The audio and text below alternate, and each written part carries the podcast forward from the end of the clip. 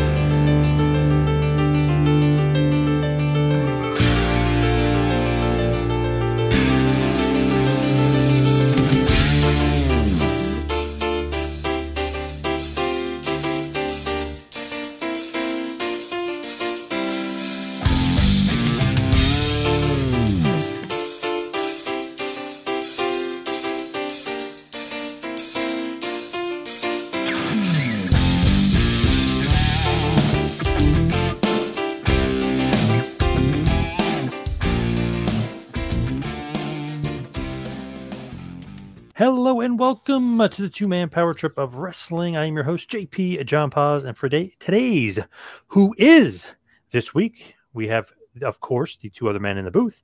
First, we'll go to the man who signed in first, the doctor himself, Michael Jargo. Mr. J, how you doing? You, you know, Paz, I, I very much enjoy doing these shows, but I think this is the first time that we are going to sit down to discuss who is the second greatest of anything because number one is so far head and shoulders above everybody else. Like I, I, literally sat down going through tag teams in all of professional wrestling history last night. And it's it, it's kind of like the music conversation, right? Like we can all agree Led Zeppelin is the greatest rock and roll band of all time, and we can argue over number two. That's very much how this list is going to go today, right? Possibly, possibly. Of course, joining us, the third man in the booth, hot tag Ricky himself, RBV, Mr. HMG, Mr. TMPT. Rick, how you doing today, sir? Uh, doing wonderful. Jargo, you know, that has the exact same has been on my mind since we kind of conceived this concept last week and we wanted to go in the tag team direction. And immediately, and, and you know, we always tell the listeners out there, those that are following us on social media, we love when they win, but they go with that gut reaction and they jump right to it. We say, you know, g- give it a chance. Let's run through the resumes. Let's have the discussion, and then we'll reevaluate. But maybe of all the shows we've done, this might be the toughest of those to not go with that gut. What we've, what we think we've always known that the Road Warriors, the Legion of Doom, the greatest tag team of all time. But hey, I, I know the three of us, we've done our homework and we're, we're ready, I guess, to make some tremendous cases for the other greats out there uh, wow, diving into this thing, some teams that I guess maybe because tag team wrestling is not so prevalent anymore that you just forgot uh, how impactful they were, what they meant to you as a fan, and really professional wrestling as a whole. And I know we're going to dive into a bunch of them. You, you know, I'm I'm happy that you bring that up, Rick, because as I was doing my list, right, I have number one, the Road Warriors. Numbers two, three, and four are all one team slash another team like it's like tag team wrestling can only be as good as your tag team division and you can be a really really good tag team but if there's not other really really good tag teams for you to rival over the course of the years really the, over the course of your entire career in some of these cases you just don't make the list I, I agree, and just not inside a division of promotion. What was what was tag team wrestling like in the landscape of all of pro wrestling? Uh, now, before we kick it back to you to start the list going here, you know, I always got my parameters I want to throw out here. Uh, you know, those those damn devils over at WWE.com. Uh, and I guess now on on Peacock, I guess now there's a documentary out there about this about tag team wrestling. They launched this thing yesterday, and you know, so many from you know from the wrestling fandom weighing in on this thing. I want to ask you, gentlemen, this, and it seems what really got me off tension is like this is really what everyone's kind of debating and arguing about is if three man sets should be considered true tag teams. Is what really set everything off is, is that the WWE named New Day number one. Who? And, who? Who? Who? Did New Day crack anybody else's top 25? They didn't mm. crack mine. No. Not a chance. But, but They how do we feel? How do we feel about the trios and obviously the, the the ones that created kind of that concept or most prevalent, the Freebirds? To me, they should be included. I mean, there's they're still a team. They're in a match one on one. They still got a tag to get in. That's a tag team. Well, just to set the stage here, today's obviously who is the greatest tag team of all time. So last week, or actually maybe a few weeks ago, we are talking, oh, we should do greatest tag teams, greatest tag teams, and we finally kind of settled on this week. Then we see the WWE thing with Peacock and the WWE Network pop up. We're like WWE, who is the greatest tag team of all time? It's like, wow, what perfect timing! Obviously, they went to print first, they got it out there first. We're going to be second, but still, great timing. And as soon as I saw their list, I mean, holy crap! It might be the worst pile of shit I've ever seen in my life. Like eh, the new day number one, they wouldn't even make my top 100. Okay. Then Ooh, man, But- not even your top 100. But uh, looking at this objectively from a WWE perspective, New Day very well might be the greatest WWE tag team of all time. how? Well, I, I mean, when, when you're looking inside of the kayfabe world, I mean, oh, as far got, as the length of the title reign, the length of the title reign, the amount of merchandise they've sold, the number of the title reigns. I I mean, know, I Kofi think- becomes world champion. Like New Day has been a very, very prevalent act on WWE television for what, five, six years at this point? Like, I can see where WWE could make this case, but nowhere else in the world of professional wrestling does New Day even make the list. But I mean, in a WWE mindset, I can kind of justify it. and we'll we'll pick apart a lot of the teams we'll go through. But I just wanted to go through their top ten because I, I was dying laughing. New Day number one, horrible. Hardy Boys, I love, and they're number two. I don't mind them on the top ten. I wouldn't put them number two. Dudley Boys arguably could be in the top ten. I wouldn't put them. They have them. I think they had them number five. I wouldn't have them. Edge and Christian. Absolutely horrible. Should not be on any list anywhere. They're not even a real tag team. I know they're best friends, but never real tag team. Don't even have tag team moves. Don't even have a tag team finisher. We'll get into that later. Hart Foundation, absolutely. LOD, without a doubt. Usos, shockingly made the list. New Age Outlaws, yeah, possibly WB wise, maybe. Brothers of Destruction, not even a real tag team. And then the British Bulldogs, of course. Just to me, I was like, what the hell is going on? Who compiled this piece of shit? What, what, what you got to do? Well, hell, let's who compiled this piece of crap? We know who's working for WWE. It's people that have no idea about professional wrestling. Now it's just come out into the general public, but they've been hiring like this all along. So what? The, well, here's what you've got. Uh, this is really compiled, and Jargo has nailed this thing. He has hit the mark right, right at the bullseye. Uh, this is a marketing ploy because when you read through the pitch for this thing, it's all about Peacock. You can see all these amazing teams on Peacock. So what? What content's available on Peacock right now? It's all kind of modern, you know, some attitude through ruthless to, de- to today. You're not to, they don't have the territory stuff up there that was on the network yet. I mean, that's not readily available. So uh, who you going to go see? You're, you're going to see the guys they got the merch for and the guys they've got on their streaming, their streaming partner. And it would be very, very difficult for me to make the case that in a WWE, WWF context, that New Day haven't had just as good, if not better, of a career than the Legion of Doom. I mean, when, when, when you think of the Road Warriors, most of everything that we're going to talk about is outside of the WWF. Absolutely. Can I just say one thing to Jargo? How dare you? I, I I'm trying to be objective, and you know what? Actually, I wanted to bring this up because we've we've been getting a little bit of heat on Twitter. There is a difference between the greatest and, And your, your favorite. favorite. Yeah.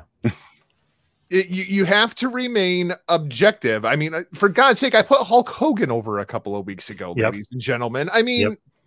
you got to try to remain objective. By the way, did you see Bret Hart won another poll? He got voted bestseller of all time. Rey Mysterio not even on the poll, pause. I said you could vote, vote other. You put put in the bottom.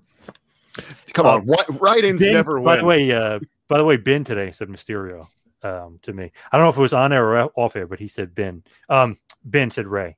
So hey, you know you're in good company there with Great uh, Mysterio. So New Day, we, we're going to have to mention because WWE mentioned them. They wouldn't even, like I said, crack your top 25, Rick's probably top 50. They wouldn't crack my top 100. But you know what's funny is all those other teams you mentioned, most of them are on my list, but Right. New Day is not. Right. The uh, Edge and Christian are on your list for real. Well, I, I have the Dudleys, the Hardys, and Edge and Christian, all three listed together. But out of all three of them, I would say Hardy's arguably one, Dudley's two, or if you want to flip flop them, flip that. Or if that. you want to flip them, or and then you put um, Edge and Christian third. There's Well, no way that they're, they're You- second you- or first. You, want to jump in there with that little trio there and Mhm, maybe yeah, see where, where yeah. they go here? Yeah. Because I, I do love how Jargo, you know, he always has his his connecting groups. As you said, you got to have that dance partner who's really going to elevate you. Of that trio, yes, uh, history made TLC. I mean, they they not only they not only brought it to, well, I guess no pun intended here, the table. Uh, but they did it twice. They reinvented themselves inside of that gimmick match in such a short span of time. And even today, it, it- they stand out as the greatest of that gimmick. And, and I think when we look at the the real tag teams inside of there, when we talk about the Dudleys and we talk about the Hardys, that connection where you have to give that hat tip to Edge and Christian is they were that perfect complement. They helped elevate those other two to that next level when we talk about tag team wrestling. Rick, you always talk about you. You're not necessarily a moves guy. You're not a what happens between the ropes kind of person. Edge and Christian took ass whippings between the ropes, but what they really added to that entire program was the character, right? Like they could go out there, they could cut a promo for 15 minutes. You surely didn't trust the Hardys to do that, and God knows what might come out of Bubba Ray's mouth. I if was you give him a microphone for 15 minutes. I mean, the the Hardys, you know, even as great as Matt would get to, you know, become on the microphone, not still finding point. still finding his way. And the Dudleys were still making that crossover from extreme entertainment to sports entertainment. Uh, so you absolutely needed Edge and Christian to really to make you to feel that emotion. But they took uh, their to- bumps. to get you invested. Oh, absolutely, absolutely. And, and this is one of those circumstances too, where, yeah, you know, I, I I want the character, I want to be invested, which I was because I thought, you know, between them, and especially you know, growing up in the the golden age of tag team wrestling, especially now where we're at in our fandom, to have something reminiscent of that, where it was actually felt important. You know, there was a spotlight it was a centerpiece. Tag team wrestling was back again, even for that brief moment. You felt it, but yeah, inside of that gimmick, you're just looking for hell, and you- you're on the edge of your seat, and you're popping with every big bump because it meant something. It wasn't for the, for the sake of Right. bumping and, and trying to pop you. It meant something. Styles make fights and these three all brought something different into those matches um, and i think that's why it was so freaking good i have them all the way up at number three on my list this this trio Well, And now, now, who represents though? Who who do you have? I was going to kind of ask pause that there, which kind of you said the Hardys above the Dudleys, which which really surprised me. I would completely go the other way. I'd have the Dudleys a distant first from the rest of these two. Interesting. I don't know. I always just like the Hardy Boys um, together more. Maybe the Dudleys better all time and the longevity stuff. It's just when they were together, I feel like they were over. The, I like the tag team maneuvers. I just love that they're selling. I just, I don't know, something with me and the Hardy Boys, I thought I'd connect more. But obviously, longevity wise, Dudley Boys, you know, smoked But- them. I think the the roads traveled that the Dudleys could do it in so many promotions on so many different levels and so many different styles.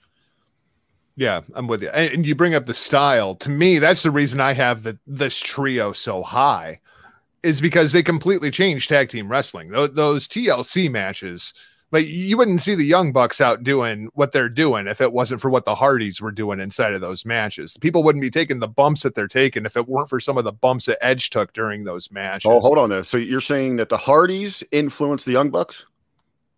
Yeah, maybe just a, a Okay. little Okay, just so, a little So bit really, really at the core of it, the damn Hardys ruined professional wrestling.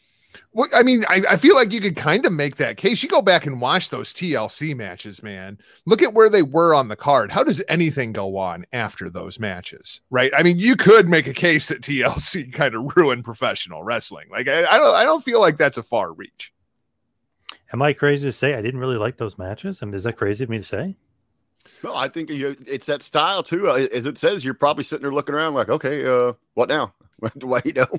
Well, and it's favorite and greatest, right? Like I can not like a match, but I can still look back at WrestleMania six, Hogan and Warrior, right? We we talked about this. I don't think it's a very good match. You two absolutely love it. I cannot think that it was a very good match and still recognize the influence that it had and its place in history. So we were talking about the Hardy Boys, and it's funny because they're they're I wrote them down, not really on my official list, but I wrote them down just to get your opinion on it. What about the Young Bucks who claim that they're the greatest tag team today? And uh, we've got certain, you know, people online and dirt sheets and stuff saying the Young Bucks are the greatest tag team the last 10 years and this and that. The Young Bucks even close to make your top 25 or even make the list in general. You guys want me to leave for this com- part of the conversation? Hey, no. I'm just throwing it out there. I don't necessarily agree with it, but I'm just throwing it out there. Uh, okay, uh, you want to jump in, and we do. We, we, as Jargo said, we have to come with an open mind and look at things here. So uh, I guess this will be the time. I will say something nice about the Young Bucks. Uh, completely, I'm actually to tell you the truth. Uh, I, you know, I'm not a big fan of their Western work. Uh, I remember the first time I saw him in Japan, I thought it was somebody else working under the same gimmick, uh, completely different. I, you know, I really enjoyed their work when they turn up the intensity, and we got a more serious approach to the game, where it wasn't more, you know, all the sophomore kind of um, slapping ass and, and fart jokes, trying to translate it into professional wrestling. Always thought that their business sense was inc- was incredible. Uh, they knew how to market, they knew how to grow their brand I just wish, it, and I think a little bit when they saw how the brand was growing and who that audience or that consumer was that was willing to seriously fork over that cash to them, that that kind of swayed them in the direction they are now, where wrestling is simply cosplay to them, and and that's what ultimately irritates irritates me to no end with the young bucks. Uh, but still, inside of this conversation, and I don't think they're anywhere near anywhere near the, the top of this list when we talk about the all-time great tag teams. I would have to uh, kind of uh, agree there, but it, just throwing them out there because a lot of people do you, do you guys, the greatest tag team today. Do you guys hold it, it? And those people, I don't believe, are in any which way know their history. That are actually going back and studying tag team wrestling. That, that even attempt to understand the, the fine art of what tag team wrestling should be, uh, because they've completely rewritten those rules and they've got their own their own book that they're going by. Now, even inside of this list, how much weight do you guys put on in any of these who is that we do about that that crossover? Could this team succeed in other eras? And I think you know, and I, I always kind of consider that a little bit. Like, would would this talent that we're talking about is is a great in the '80s? Could they work in the '90s, the 2000s, the you know, the 10s, the 20s? Uh, and I, I, outside of this modern era, going you know the last ten years, I don't think the Bucks would survive it at all. Yeah, I, I, I'm with you on that. I have on my list of, I think I've got like 27 names on my list, and I have three current active tag teams, and none of them are the Young Bucks. Okay, the Young Bucks did not make my list. Uh, the Lucha Bros were closer to making my list than the Young Bucks. Who are the three current tag teams? This is interesting the three current tag teams that I have on my list, I have the Good Brothers at the very, very bottom of my list Machine Gun and Luke Gallows. I absolutely love their work in Japan. They would probably be higher if they would have just stayed over there. At number 15, I have GOD, the Guerrillas of Destiny, Tama Tonga and Tanga Loa, who I, Rick, you want to talk about those guys I think I could put them in absolutely any generation over the course of professional wrestling, and they would still be the Guerrillas of Destiny, seven time IWGP World Heavyweight Tag Team Champions. But, but what, and, would their, what, what would their gimmicks be in each of those? they, they, they basically be the Wild Samoans, right? right a more athletic version yep you know? yep um, and at number 10 this will make my favorite huckleberry very very happy the greatest tag team of the modern era without a shadow of a doubt. God can say there ain't nobody realer than Gorilla. The realest are the freaking Briscoes. Jay and Mark, those guys are fantastic. I want to see them. You, give me, you know, Stan Hansen and Bruiser Brody versus the freaking Briscoes. Sign me up and take my money. I would I would watch that match tomorrow. Those guys are fantastic. Unfortunately, they've been stuck in Ring of Honor and they don't have nearly the exposure that they should have had over the course of the last what 20 15 years. 20 years. Almost Wow, 20. 20 years. Uh, you, you asked me modern day dream matches that I want to see with active individuals. Eight out of 10 of those matches are going to involve the Briscoes for me. Absolutely love these guys. And I'm glad you mentioned them as we were just talking about if these teams could cross over to different areas. Man, I am getting chills, goosebumps thinking about the Briscoes ripping through the territories back in the day hell going yes. from area to area. I mean, I down there just ripping apart the Von Erichs, making their way through the South into Florida, back up the East Coast. Wow. Oh, Could you that- imagine the heat Jay Briscoe would have got back in Atlanta, you know, circa like 1984, 1985? My God. But it, I think what would have been so unique with them is, especially running through those southern territories, like they seem like one of their own, but they're northerners. Mhm. so you could somehow play into that, man. I think that, oh man, that would have been incredible. I, we talk about all the time, like what's missing in modern day professional wrestling? Realism, right? When you watch the Briscoes, that's who the Briscoes are. Oh man, get, give me, take me, take me to the arena, take me to ECW, give me the Gangstas and Oh the Briscoes. What My about God. another uh, current tag team, FTR? Where do they rank, if rank at all on your list? The only tag team to win NXT Gold, Raw, SmackDown, and AEW Gold. I, I think they would fall. Now, you know, we're talking about raw talent, just looking at them purely as man, you, you look at the blueprint of what you'd want. Again, talking about someone that could just excel. I think what really is a deterrent to uh, FTR here is that they are in today's atmosphere of professional of tag team wrestling. Uh, you put them anywhere else, we are. They're probably we're talking about them near the very tip top of this list. But unfortunately, I, I just think that they've always been at the the wrong place at the wrong time, and because of circumstance, it, it's hard to to justify them being in the top conversation. I have the Brainbusters on my list at number 12. Love the and, brain and and FTR would be like a 12B because I feel like I'm just watching a continuation of the same thing. Like to me, like I love FTR, but there's nothing that really sets them apart for me. Like it, it's all the same stuff that I've seen for 40 years, which is what we love about it. But if we're going to talk about FTR, then we have to also talk about DIY because re- like those series of matches between those two teams, that's what really made FTR. Why aren't Intelli the Brainbusters so low on your list? I feel like they should be higher, meaning closer to number one. I man, there is there are some really good teams on this list. There's some really good teams. Better than this Arn and Tully. Are you crazy? Are Well, you I mean- crazy right now. No. There's some And- good teams. There's some good teams out there. Pause. I, I love them. I'm just throwing up. They're they're in my top five. What now? What was it? What was it with you? Because I think we're going to be on the same page here. What was it that really that that pulled you towards them? realism, promos, wrestling ability, getting the other guy over, always was believable. And then like just the selling factor. I love like they're like chicken shit heels. They cheat, then they're then they're assholes. Then they're gonna, you know, then they're gonna kill you. I love that like turn of the switch, like, oh no, no, no, no. But they're tricking you, obviously. They're they're heels.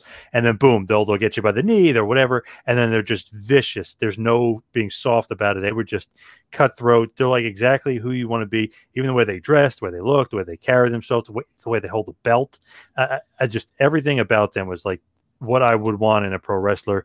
And I always would say, like, okay, Flair's great, the Horsemen are great. Those two guys are what kind of make the Horsemen. I mean, they like elevate the Horsemen. They're the workhorses. They're the best, or eh, top five for sure. See, for for me, Ric Flair is one of the things that actually bumps them down my list. Like, it, it, it's weird because I always felt like Flair was such the alpha inside of the horsemen that it kind of it made everybody else take a little bit of a step back. And for me, one of the things that you have to consider when I'm looking at these lists is the push, right? And, and while the brainbusters were great, they were the guys that ended up getting their asses kicked a lot in the end too. That is true. They were kind of like the uh not the guys you beat up, but they were kind of the, the sellers, if you will. I mean, they were the Yep. guys that are definitely going to going to take a, a loss, not necessarily loss, but they're they'll take a, a beating. Now, I just wanted to go back because obviously the first name I wrote on my list, not necessarily going to be my pick for the greatest tag team of all time. And we mentioned him obviously earlier. WB has them at number six. LOD, the Road Warriors. I think when you initially just in your head say, "Oh, greatest tag team of all time," they automatically are first. Just even when I wrote it down, I'm like, "Oh, greatest tag team, Road Warriors." So it's just funny that WB puts them at six. I don't know if that's because Animal was part of that lawsuit. I don't, I don't know. Like the thinking of there's some sort of like cheap heat, like, "Oh, we're to knock them down a peg," when that's absolutely insane. Um, I just think that's so funny. Like the Dudley Boys be ahead of them. Animal, who is uh, you know such a was was such a great guy, so funny. He told me a great story. So everyone talks about oh Bully Ray, so tough, so this. So he called Animal like crying because Animal jokingly as a rib said on, on a podcast that the Dudley Boys aren't even in the top ten. They're not even close to as good as the Road Warriors, just as a rib because he knew Bully was listening and knew he was going to say something. So he was like all upset and he called him like, "Come on, man, how could you not do this?" He's like, "Dude, I'm fucking with you." He goes, "I, I respect Dudley Boys." But they're no LOD, they're no Road Warriors, which I'm sure Bully Ray would probably agree. But it's just funny, like that, that's him. He's a joker. He's, he's a wise ass, the ribber, you know. Yeah, But but, you know, me- on the flip of that, to me, they got to be considered, though. I mean, Road Warriors to be number six on that WB list is a joke. Bully's a businessman though, so he knows that when a road warrior speaks, fans will listen. Mm. So if he's downgrading the Dudleys, that means Dudley merchandise isn't selling. Yep. That's still on on Shop WWE. That cuts into his pocket. Yep. So hey, you know, it's a little bit of a motive for Dudley to say, "Hey, man, it, don't be saying that shit out loud." You know, you can say you're number one, but you know, say we're say we're a close second or something like that. But I mean, you talk to Road Warriors when they came out, and I don't, you know, if you guys remember when you came aware of them when you were a kid, uh, they were terrifying just themselves, and you knew something bad was going to happen, and I mean bad two ways, like. Something terrifying, something awful was about to happen to someone, and then something bad, something awesome was about to happen. And it, you know, and they took we're this is the hotbed of tag team wrestling. I, I think we could take just just that small sample, that era right there, and compile a list that would blow away any other list when we talk about greats. But the, the, the Road Warriors, they took that and elevated. I mean, they were a draw. They were main eventers as a tag team. Where the hell else have we seen that anywhere? Yep. Across the board through the through the different generations. No, it, it was them. And I know you know and Rick, not just draw. main event, not just main event, they were the biggest draw on the draw. card, and they did it in every single territory that they went to. I Oh, mean, yeah. that's the thing that blows my mind. Like, you could have somebody that was big down at world class, and then you know they they go up to Kansas City, and nobody know who in the hell they were. Right? The Road Warriors before national expansion was a thing were global. It didn't matter if they were in Tokyo or if they were in Sheboygan, Wisconsin. Absolutely. And I think you know it's crazy because now, you know, you know, there is like a fine art when you're when you're putting together your promotional material for for wrestling events. And especially, you know, because it's you know, kind of today with the indie scene is comparable to the territories then as you had people traveling. As Jargo said, you know, this might be a hot commodity down there in in world class. But are they going to know them over here in the Carolinas? So well, we got to build that up. So even now, and you know, one of the main things you know that I some advice that I had passed to me said, make sure you know you're always putting the credentials on there, and even if they're, you know, they're not a Shane Taylor, but you know, Shane Taylor, I got to make sure that Ring of Honor. And just at the ROH, you got to make sure it says wrestling so that people know what the hell it is, and and all those. But even your local guys, put their names so that people are familiar when they show up to your show who the hell these individuals are, and, and all that. Hey, the wonderful thing the other thing, spell out the name of your promotion. So many people are like, "Oh, PWA, yeah, that's in our bubble." No one knows what the hell that is. You got to say, you know, it is it's live pro wrestling. Wonderful thing about the Road Warriors back then, you didn't even have to put wrestling, live pro wrestling, anything. Just put Road Warriors on a poster. Show up at this time. This is how much it is to get in the door. You're going to have a line wrapped around the block. That's how incredible yep. they were. There was such a draw in that sense, and you're right, Jargo. It was global global what was going on with these guys. Now, when we look at this WWE list, do you think it is down? Because we did talk about, you know, and I'm sure it went both ways. It's kind of skewed. Okay, we got to get, you know, it's just like the WWE Hall of Fame. We, we like it, we like recognizing big names in wrestling that are going to draw for us, but we're going to take care of our own first.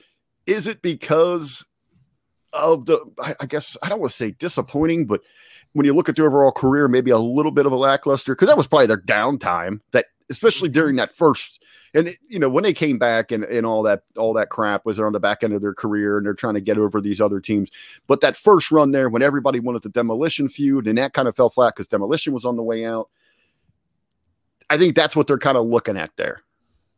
Yeah i inside of a wwf context the legion of doom were never the road warriors right? I mean and, and most of it was because it's pretty notorious at this point that Vince and Bucky don't like tag team wrestling. Right? Like that's the problem because there's not a good way to shoot it for television.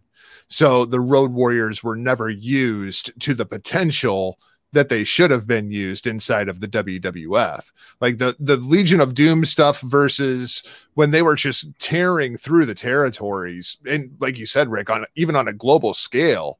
I mean, the the thing was they had that look right? Like number one they were two like tough looking dudes who cut their hair all crazy that are like you know six six six seven six eight 300 pounds and then they're going to paint their faces like that.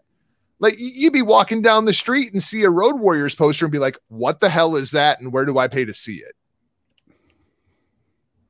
True.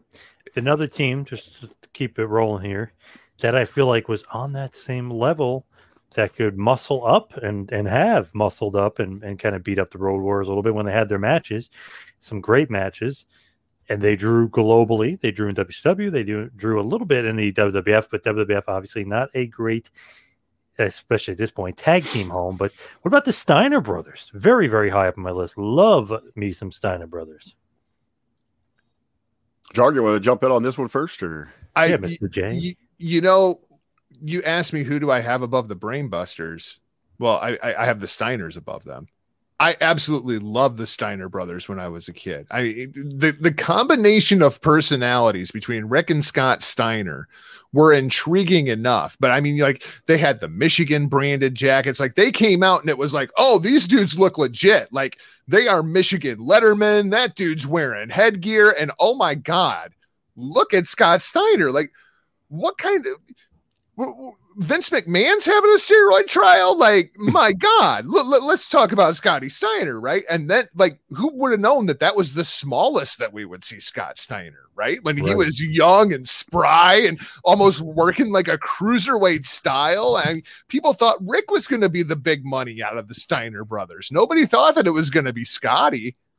I, I, you know, I don't know because when you looked at those two, when you look at the charisma and the athleticism, I'm, I'm not going to take anything away from Rick Steiner because man, he when we he when you talk, go. when you talk about that vibe that you got from the Road Warriors, like something was going to happen. Uh, you got a guy with all the credentials, you know, the the collegiate wrestler, but you just knew, man, something was a little off. He's, you know, he gets barking like that dog, and he's about ready to snap. He's about to go off and, and bite into somebody's rear end there uh, yeah, I don't take away away from him, but man, you look at Scott Steiner, then he looked, he felt like a pro wrestler, and it just man, I remember the first few times seeing the Frankensteiner.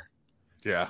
Oh my God! Oh, blown away that you know that was one of those things you'd never seen before, uh, and then again, you know, what kind of compliment, you know, when we're talking about the road warriors too, you get guys this size, and then when you see them get up top and you see them fly, and, and you're just more in awe, and it's incredible. And it's funny that you, Jarky, you're talking about who had the potential there. Uh, I believe it was Prichard talking on on his podcast, and this is going back early seasons. That they actually had talks. They were and when the Steiners came over in one of those rumbles, they were looking for a breakout star, and they talked about giving it to Scotty. Really? and, and giving him a push. I mean, I don't know how serious or how deep it was, but he said there was an afternoon by the pool where they spent a good time talking about these potential breakout stars. And there was of that conversation, they t- they talked about Scott Steiner I mean- shocking the world and winning a a rumble. the the breakup of the Steiner brothers was like super sad to me. Like it, it was almost rockers level, right? Like you know, he joined the NWO, and like I, I was so mad at Scott Steiner. I was pissed, and then he became Big Papa Pump, and I was like, okay, this is the best thing in wrestling. Like, come on, like it- guy was incredible. He was just incredible. You mentioned the Rockers, they on your list. The Midnight Rockers do, in fact, make my list. Not higher than the Brainbusters, though. Nope, nope. I kind of got them middle of the road. I have them like right around like 14, 15. You know, I. And it's I we, we can kind of talk about the Hart Foundation at this point too, right? Absolutely. Because I, I, high from my list. I, I feel like the feud between Shawn Michaels, Bret Hart, that's where it really got going. Was watching the Rockers versus the Hart Foundation. And those are some of my earliest memories of like really getting into tag team wrestling. Like both of those teams were just incredible and the style differences. You had the high flying and the neon, and then you had the crazy of the anvil and the cerebral hitman. Like it was perfect. It was like the perfect undercard. You're seven, eight years old and discovering tag team wrestling. I, I love the Rockers and I love the Hart Foundation. To me, still, when people want to talk about the Hart Foundation, my brain immediately just goes to the tag team. You know what's funny there is is and I love why we have these conversations and it really gets you going on these is to the WWE to what WCW had the Hart Foundation and the Steiner brothers were very comparable in the They styles in really which, in, were. in which each one of them kind of represented. Wow. Yeah. Yeah. I know you know the looks completely different, but the philosophies, the the fundamentals, you know, just talking about them is they the were kind of cerebral athlete and the crazy guy. yeah. That you do, you know, and, and it all came together. They were so amazing that everything kind of meshed and gelled. But you know, the Hart Foundation perfectly represented the WWF style, where the Steiners were, you know, more of that traditional what WCW had going on. They, but they were like the mirrors of their own brands uh, of one another. I, that's that's kind of crazy to think about, but yeah, the I love the Midnight Rockers, man. When I first saw them in AWA, you're like, man, this this is something different. This is something unique. And and I know now, you know, a lot of the modern fans would be like, well, what's so cool about that? Well, that was that was different back then. And when they came out, it was something special on the card because you didn't see it up and down. And, and they had their own unique style. Certainly, uh, always always wowed by the Rockers. Loved watching their matches. Unfortunately, I probably wouldn't have them in my top fifteen. You, you know, I but weren't the Rockers really just like kind of a continuation of rock and roll and midnight? I mean, like they, they kind of just tried to combine both rock and roll and midnight. So Rick, to, to actually follow your theory, right? Uh the rock and roll express and midnight express ruined professional wrestling because you know if it weren't for them they wouldn't have had the rockers and if it weren't for the rockers you wouldn't have had the hardys and if it weren't for the hardys you wouldn't have had the bucks. Like it, it, it's it's really you can follow kind of the lineage of this tag team. Well, you know, is and maybe you know we look at why you know we we think okay why now there has been you know Cornette's talked about meetings between the midnight going up uh and, and talking with Vince and it not really anything really coming of it. Uh, the, the Rock and Roll Express never with well they did a little bit of that crossover stuff with the NWA, but uh, nothing of of seriousness. I wonder that really because you know Vince was like, you know what, I already have that myself in the Rockers, right and and he had that young hipper version. yeah, Uh, it was- a younger more athletic better looking version of you What, what's kind of funny, uh, Marty Jannetty the other day took to social media. It was outside of a barber shop, saw that and he had posted. He posted, uh, "Hey, I'm looking for my old friend Brutus the Barber Beefcake. I hope to God Shawn Michaels doesn't show up. He was right outside the mirror, but it was pretty good. Fi- finally, uh, uh, not. Oh my God, something's wrong. Post from Marty. Is uh, Rock and Roll Express on your both of your lists? Yes, on mine. I have rock and roll slash midnight number two I have them behind the Road Warriors. I uh, the feud between Rock and Roll and Midnight defined tag team wrestling to me for the better part of like 10 to 15 years. When I think of best tag teams, like work rate wise and like like in the ring and having the best matches, causing riots, having crazy reactions, immediately think of Rock and Roll Express and Midnight Express. Both incarnations of Midnight Express, Lane and Eaton, and then Eaton and Condrey as well. Just I absolutely love. Plus Cornette, throw him in the mix. Well, I was going to say Express. uh, when we got to the midnight, and you know, you know, Teresa, I really threw it out there at the open of the show to count three man teams here. Would any of the midnights have the success or you know be in these conversations without Jim Cornette? No, because the, the, the real feud was Rock and Roll versus Jim Cornette, right? Like Right. kind, kind, kind of like the Hulk Hogan versus Bobby Heenan thing. Right? Well, that would be that would be the big payoffs, you know, when they finally got their hands on Cornette. yeah, yeah. And it, and it even worked, you know, in the few times that they had to turn face. And it was because the crowd really started rallying behind Cornette. yeah. That's just true. Seems, that seems insane to me now. So Midnight Express definitely high up on the list. Rock and Roll Express obviously very high on the list. That might be one of the greatest tag feud of all time. If you want to talk about what is the greatest feud, that might be the greatest one. If you want to go match for match or, or sellouts in Mid South, and then even do it again in the NWA. I mean, whew, Yeah, just that, that, crazy. that feud in itself, you know, not to the level of the Road Wars, but that feud with those teams, and it was selling out buildings. And Dusty and Flair apparently had to have a conversation with the guys about it because they were outdrawing them. They were doing the B show and they were doing the A show. So Dusty had to sit them down, like, guys, uh, we need to put you uh, on the A show and blah blah. Oh, but we're selling out here. Well, you're kind of making us look bad. So, yeah, which which is in in a way awesome because it's like, wow, we're outdrawing Dusty friggin' Rhodes and Rick friggin' Flair. So it just shows you how great that feud was. Yeah, I, the feud is what made both of those teams. Of those two teams, I would put Rock and Roll above Midnight. Absolutely. I agree. That's, you know, going back when we asked about, you know, the trifecta there with uh, ENC and Hardy's and Dudley's, who stood, who stands out, rock and roll stands out. You know, even today, you know, people talk about the rock and roll where they might have to be more familiarized with the midnight.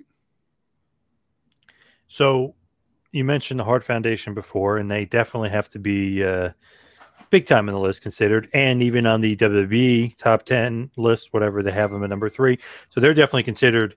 But what about we're talking about LOD, Hart Foundation, that that time period. What about Demolition themselves? We kind of mentioned them in passing.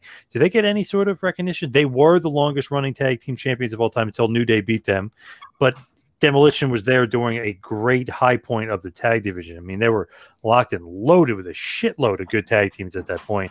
New Day arguably had no real teams to wrestle.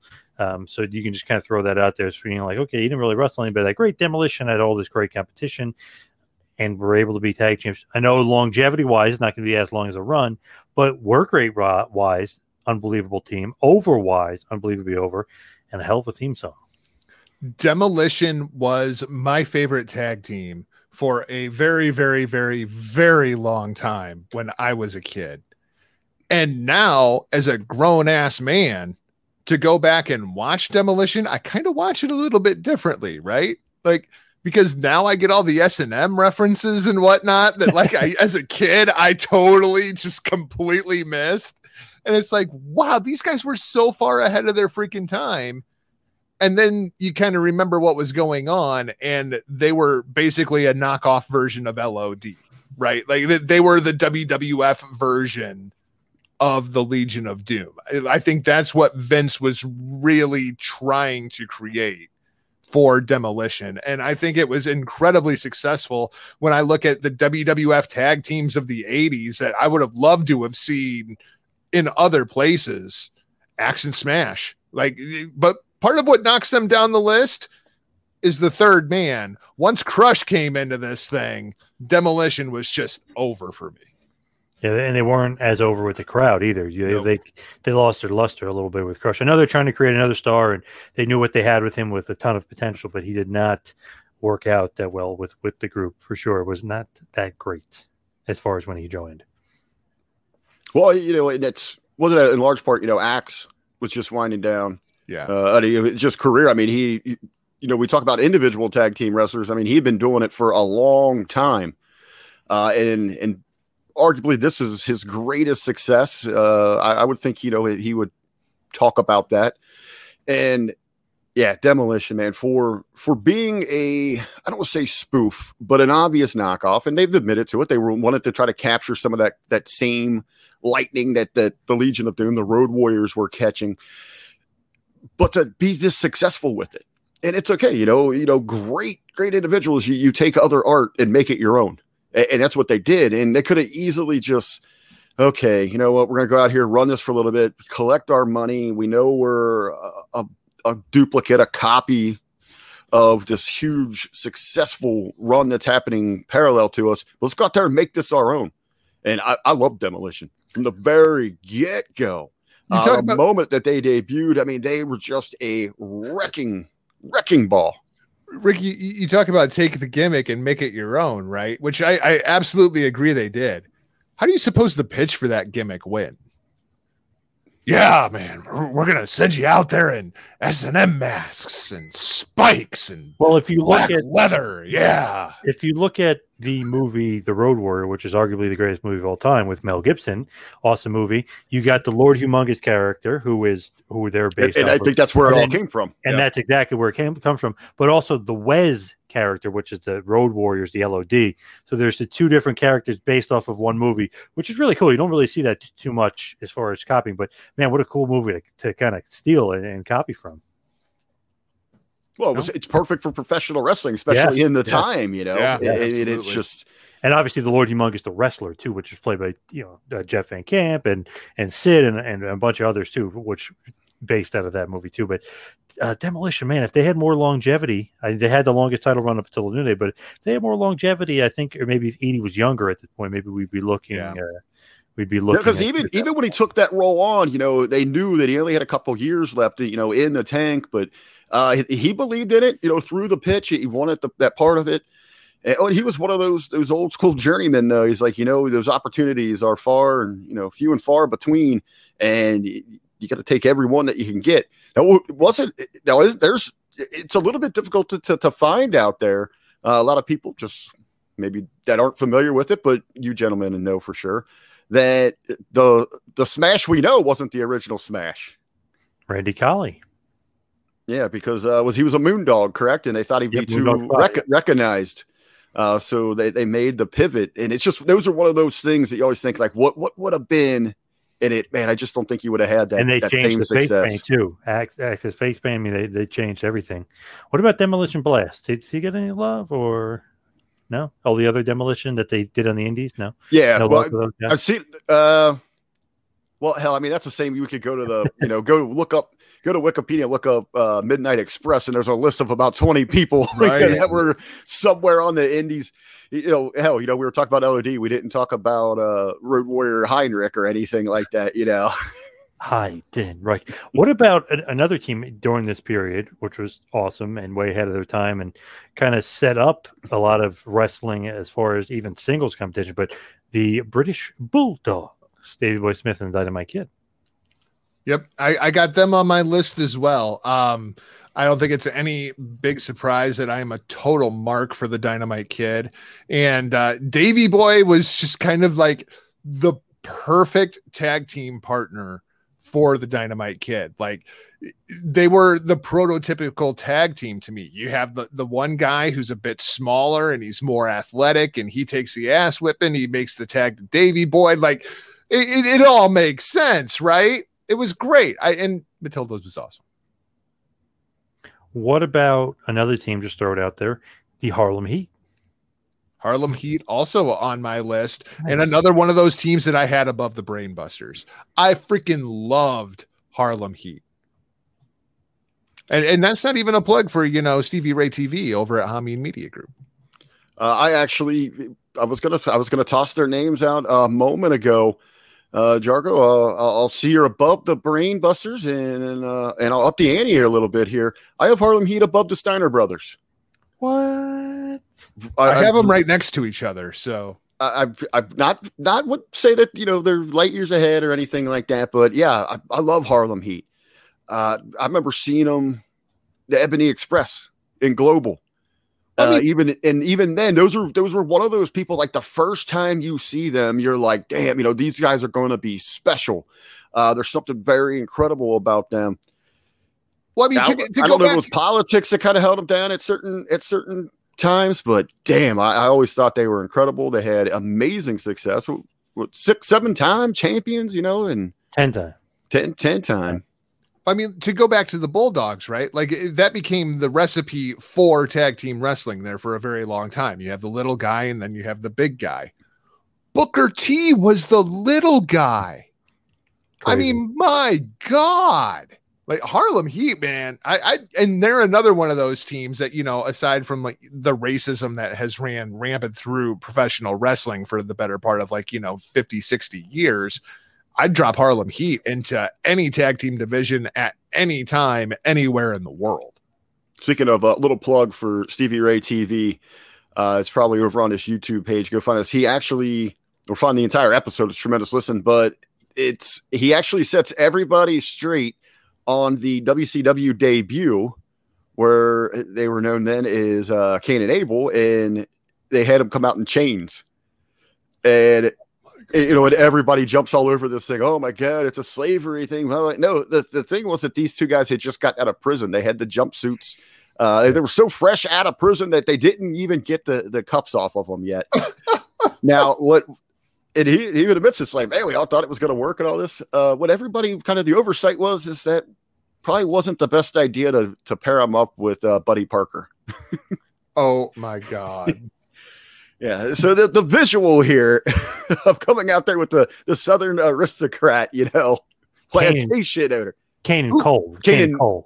Who was yeah, booking and that? Who was booking that?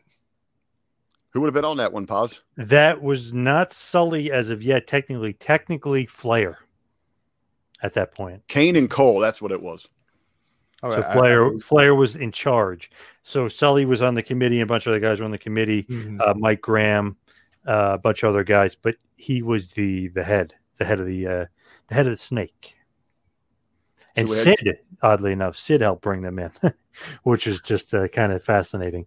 What a We, what we a had Kane, we had Kane, Kane and Kole. Thank God they didn't have a manager with a K name. Jesus. Um, what about Killer Karl Kox? Um, but moving on, tag teams. We mentioned the Fabulous Freebirds before. Mentioned very briefly, but they got to be in the list. Wild Samoans are they another team that's on your list? Samoans are on my list. Like the, the wild Samoans were terrifying, right? Like you you didn't necessarily know anything about Samoans when you were a kid and you would see the wild Samoans, but you were pretty sure that like they, they were just absolute freaking savages that had to be contained after the matches, like you know, taken back and put inside of a cage and shipped off to the next town because they weren't actually real human beings. They were just absolute insane savages. And it wasn't too far off.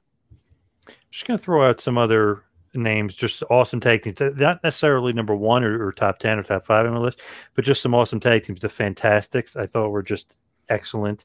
Such great workers, definitely deserve a, a nod. Um, more always- like more old school, I guess, for, for, for the, the fans. But I, I think, you know, and I heard Cornette say this. Uh, what really hurt the Fantastics is they came around just after the Midnight Express. If they would have beat the Midnight Express to the scene, they might have been the team we're talking about. True. Uh, but just because they were, you know, in that same era, uh, the same areas, and they were just behind them, that that it kind of hurt them. So just to kind of throw out some uh, TNA teams real quickly, Beer Money, America's Most Wanted were great ones. Wouldn't be considered top of my list, but just throw them out there. Then if you want to go kind of more old school, the Funks, the Funk Brothers, got to be considered. The Von Erichs got to be considered. The Valiant Brothers got to be considered. The real original Brisco Brothers, Jerry and uh, Jack, have to be considered. The fabulous kangaroos are always thrown out there. If you look you, your history books and start reading up on them, always considered one of the greatest tag teams. The Mongols were a great tag team. Uh, the Assassins, of course, uh, Crusher and the Bruiser. Uh, Just to throw out some old old school uh, tag teams, just to throw out some more names that I think should definitely be uh, considered. I know uh, Vince McMahon loved the Valiant Brothers for sure. I'm surprised you didn't have the Minnesota Wrecking Crew on there, Paz. Minnesota Wrecking Crew. Oh my God! How I was just, I, I was them? just, Yeah, I, they- they were, I was just going to wait for my opportunity to throw them out here as we're talking about some of those uh, those old school names. I, that's who I had. Wow. ready to go Yeah, for you. All the names. How the hell would I forget that? Yes, absolutely. The Wrecking Crew, the precursor to the Four Horsemen. They they've got to be thrown out there. Tag teams that uh, I always talk about with my buddies that aren't officially tag teams that are awesome teams when you put them together. Hall and Nash, the Outsiders. who Damn, aren't- you guys know, are reading my mind. I was going to say, had a what do you good run guys as a think about tag that? team, and the greatest tag team of all time, the Mega Powers. I I was wondering how long it was going to take you to get Hulk Hogan on this freaking show, Paz. I wondered, but I, I Ladies, have ladies and gentlemen, uh, we got a record here. It took him 53 minutes to Yeah. mention Hulk Hogan. I, I do Well, have to awesome. concede. I did have the Mega Powers on my list though at number 21. I also had the Outsiders on my list at number five. Okay, Uh, I wait, love it. I I have them way up on mine too. When, you look at the influence and what they meant to the industry, Yeah. it's hard to argue that there was anybody more influential than Hall and Nash. And again, we want to talk about, you know, the little guy was Booker T.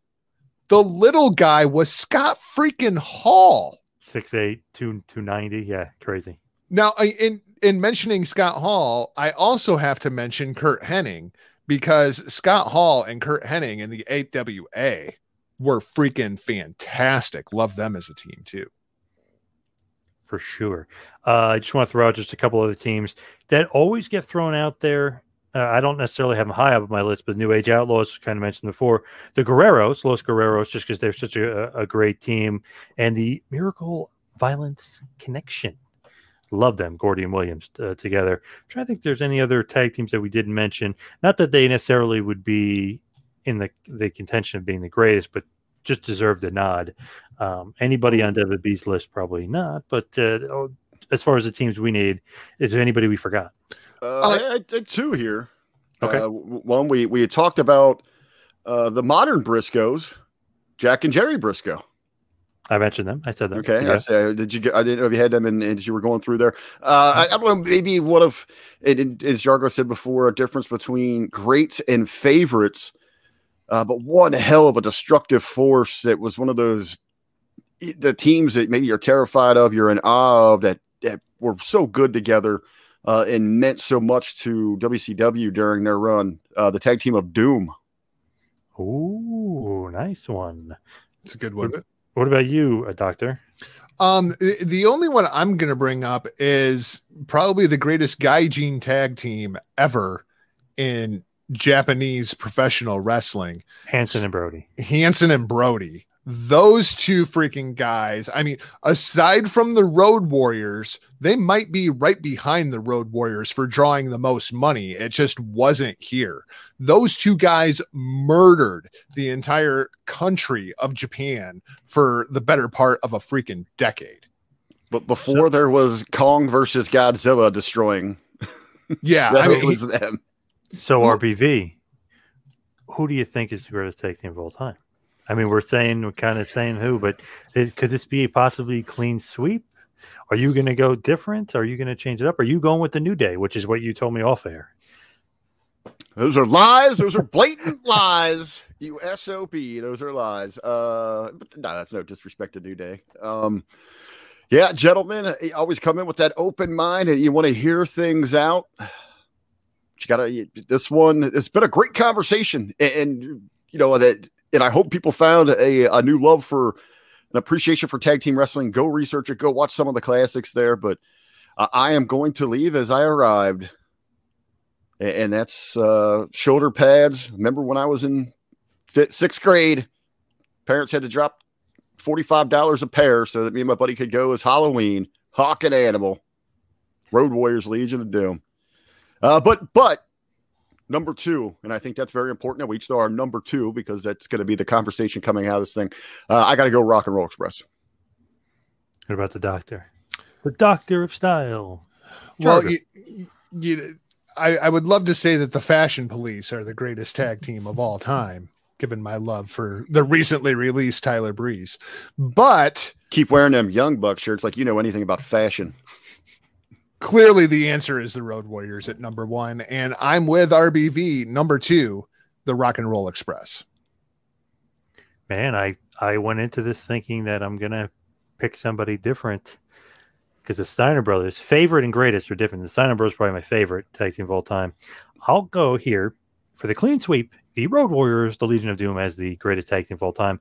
Number two on my list, I will put the Midnight Express. Very Just 'cause nice. I love them. Yes, just because I love them that much. Well- then I'll probably go Steiners, then Rock and Roll Express, and then probably the Hart Foundation, just because of, of, of, of who I.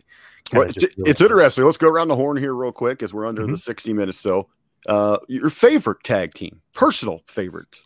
Steiners for sure. Wow. Got to be the Steiners for me. Although I love Midnights. Well, Jogger, while you contemplate there, mine's, mine's real easy, man. I always loved them, man. The Blondes, Austin and Pillman. Yeah, the, the the Hollywood Blondes are. I think they're the only team that I had on my list that we didn't talk about today, but I had them all the way down right above the Good Brothers. I, I'll tell you another one I really loved, Territory Days, because I was a Smoky Mountain mark, man. I love the Thrill Seekers. Jericho it in Storm. They were green as hell when they were there, but that is there any guilty pleasure teams that you would get laughed at today? Like that, that as a kid, you're like, hey, I kind of like this.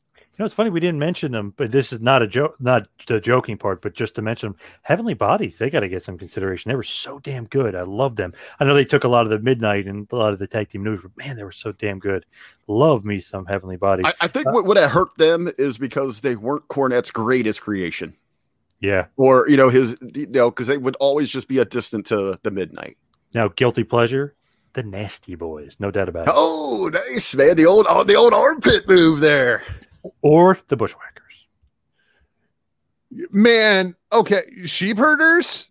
I mean, like, can, can, can we get the bushwhackers before they were the bushwhackers and put them somewhere on those I- on this I- I list? Because those think- guys, I holy think, crap. hey, I don't, I don't think the Bushwhackers would want to be there before the Bushwhackers because that's where they made their money. that's true. That's true. Eh, eh, it- Man. you talk about a lovable group, man. Yeah, the Bushwhackers. Man, this it is really really difficult for me. I guess I'm probably gonna have to go with the Rockers, um, but God I would have right on their freaking tail. I love watching Tama Tonga and Tanga Loa, especially in, in trying to work a heavyweight style inside of this modern era that is professional wrestling. It's it's really hard for me to go against the Guerrillas. All right. When, when I was, let's see here. Let's see. Like, like what is that? Fourth grade. How are you in fourth grade? Like nine, Yeah, Something like, like ten, something like that. nine, ten. 10, yeah. All right. I'll, I'll admit this here on who Natural- is two man power delay. trip. Natural disaster. I, I, I liked when I was a kid. I liked the dynamic dudes.